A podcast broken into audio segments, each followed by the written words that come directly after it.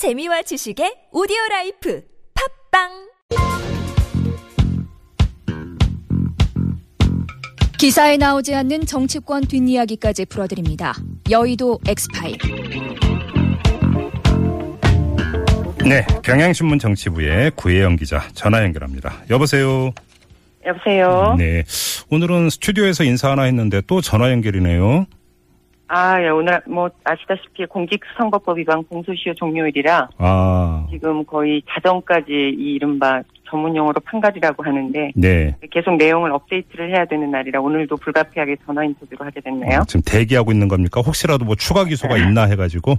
그렇죠. 예, 만료되는 시점이 오늘 자정까지입니까? 그렇죠. 예. 아, 예, 고생이 많으시네요. 뭐 그렇다면 어쩔 수가 없죠. 알겠습니다. 그러게. 예. 네, 자 지금까지 선거법 위반으로 기소된 의원들 모두 몇 명이에요?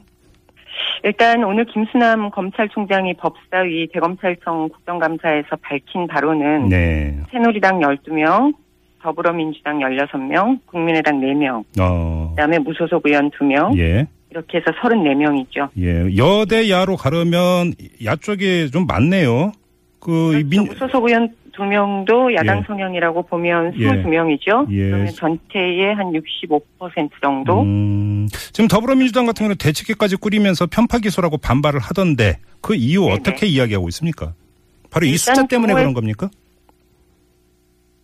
여보세요? 규모, 예, 예. 네네네. 네, 말씀하세요. 일단 규모에서 야당이 65%를 차지하고 있기 때문에 네. 이거는 그4.3 총선 민심을 왜곡한 음. 여소야대 민심을 왜곡한 결과다라는 부분으로 좀 비판을 하고 있고 예. 내용 면에서 봤을 때도 지금 총선 공천 개입 의혹을 받고 있는 최경환 윤상현 의원 네. 그다음에 현규환 전 청와대 정무수석. 이른바 친박 실세들이라고 하죠. 예. 어, 이 사람들은 무혐의를 음. 받았다. 네. 그리고 새누리당 내부만 봐도 강석진 의원을 제외하면 대부분 비박이라든가 중립 성향의 의원들이다. 아. 그런 예 그런데다가 지금 더불어민주당 같은 경우는 당 대표가 그 기소가 되는 좀 초유의 사태가 추미애 대표요. 예. 그렇죠 네. 주목을 하고 있고 음. 뿐만 아니라 윤호중 정책위 의장이라든가 그다음에 이재정 원내대변인이라든가 네. 당 핵심 당직자들이 이제 줄줄이 기소가 됐어요. 그래서 아하, 공정하지 않다. 숫자도 숫자지만 탄압다. 내용에도 상당히 그러니까 문제가 있다. 이런 게 야당의 주장이군요.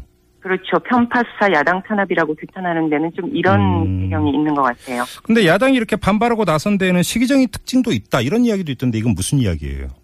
일단 국민들도 좀 지켜보고 계시겠지만 지금 국정감사를 통해서 우병우 민정수석의 비리 의혹이라든가 네. 미르재단 K스포츠재단의 어떤 의혹이라든가 이른바 네. 정권의 비선 실세 의혹에 대한 진상 규명이 강하게 요구되고 있는 상황이지 않습니까? 예, 예. 그래 그런 부분에 대한 어떤 국면 전환용이 아닐까라는 음. 의혹을 좀 갖고 있는 것 같고요. 예. 어 그리고 두 번째로 오늘 박근혜 대통령이 민주평화통일 자문회의에서 한 발언을 보면 네. 북한은 지옥이라는 발언을 했어요. 아, 예. 예, 그래서 이게 야당 입장에서 보면 그 대응해야 할 전선이 이제 굉장히 많지 않습니까? 네네. 대처해야 되는데 그런데다가 기본적으로 이제 청와대가 생각하고 있는 프레임이 음. 노조 플러스 야당 플러스 북한 네. 뭐 이런 쪽으로 좀 강경 세력화하려고 하는 음. 좀 그런 상황하고 좀 맞물려 있다 예. 이렇게 좀 상황을 보려고 하는 음. 부분들이 있는 것 같고요. 알겠습니다. 앞서서 잠깐 언급을 하셨는데 이 새누리당의 친박 실세로 불리는 최경환, 윤상현 의원 그리고 뭐 현교환 당시 네. 청와대 정무수석 이게 네. 이제 그 녹취록까지 공개가 된 적이 있지 않습니까? 그런데도 그렇죠. 무혐의 처분이 나와서 여러 가지 이야기가 있었는데 예, 예. 이 검찰 주변이나 여당 주변에서는 어떤 이야기가 나오고 있어요? 글쎄 아직까지 뭐 권력 실세들에 대한 판단이어서 그런지 몰라도 이렇게 공론화돼서 나오는 얘기는 아직 없는데 예, 예. 가장 많이 이렇게 나오는 얘기들이 보면 아무래도 권력 실세들이기 때문에 음. 좀뭐 그 이 수사에서 좀 많이 신경 쓰지 않았겠느냐. 비껴갔다 이런 뭐, 거죠. 그렇죠. 음. 근데 이제 당시 녹취록 내용들을 보면 협박죄에 해당하는 네. 뭐 이런 부분들의 발언도 상당히 많지 않았습니까? 예. 브랜드라든가 음, 우리가 대통령 사람 아니냐. 음, 대통령에게 약속 거랑 똑같다. 뭐 네. 이런 발언들이 있음에도 불구하고 네. 이게 지금 검찰은 구체적인 해악의 고지가 없다. 음. 그리고 김성회 김성회 의원 당사자도 협박으로 받아들이지 않았다라는 부분을 어떤 검찰 그 수사 결과에서 좀 예. 가장 많이 이렇게 판단했다라고 얘기를 음, 하더라고요. 그래요. 네. 또 국민적 판단은 어떤지는 좀 봐야 되는 문제가 될 것 같고요. 앞으로 좀 상황을 지켜봐야 될 것 같아요. 예, 네. 아무튼 뭐 벌써부터 논란이 되고 있는데 선거법 위반 기소. 자, 이것이 앞으로 여야 정치권에 어떤 영향을 미칠 거라고 전망이 되세요?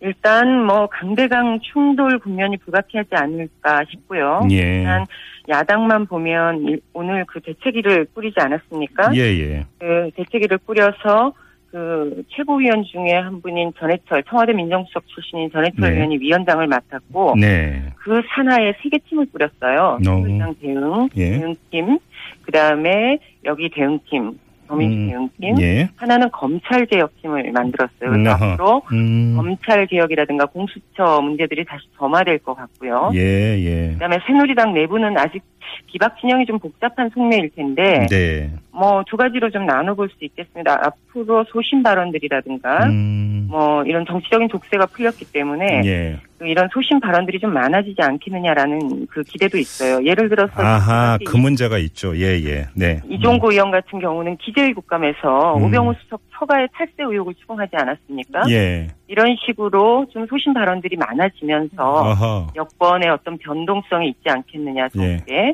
그러나 그와 반면에 이 오늘 기소된 의원들 중에서 선거법 위반 혐의를 받은 의원들도 있지만 네. 정치자금법이라든가 뇌물수수 혐의도 받, 받은 의원들도 있거든요. 예, 예. 그러니까 정자법 같은 경우만 해도 그 5년이죠 공소시효가 음, 그렇기 때문에 음. 눈치를 앞으로 좀 더 봐야 된다라는 그 그런 또 전망도 있는 것 같아요. 그렇군요. 아무튼 그나저나 그럼 구현 기자는 오늘 밤 자정까지 계속 대기하셔야 되는 겁니까? 네 그런 상황입니다. 네, 고생 계속하시기 바랍니다. 네, 인터뷰 네. 여기서 마무리할게요. 고맙습니다. 예 고맙습니다. 네, 지금까지 경향신문 정치부의 구혜영 기자와 함께했고요.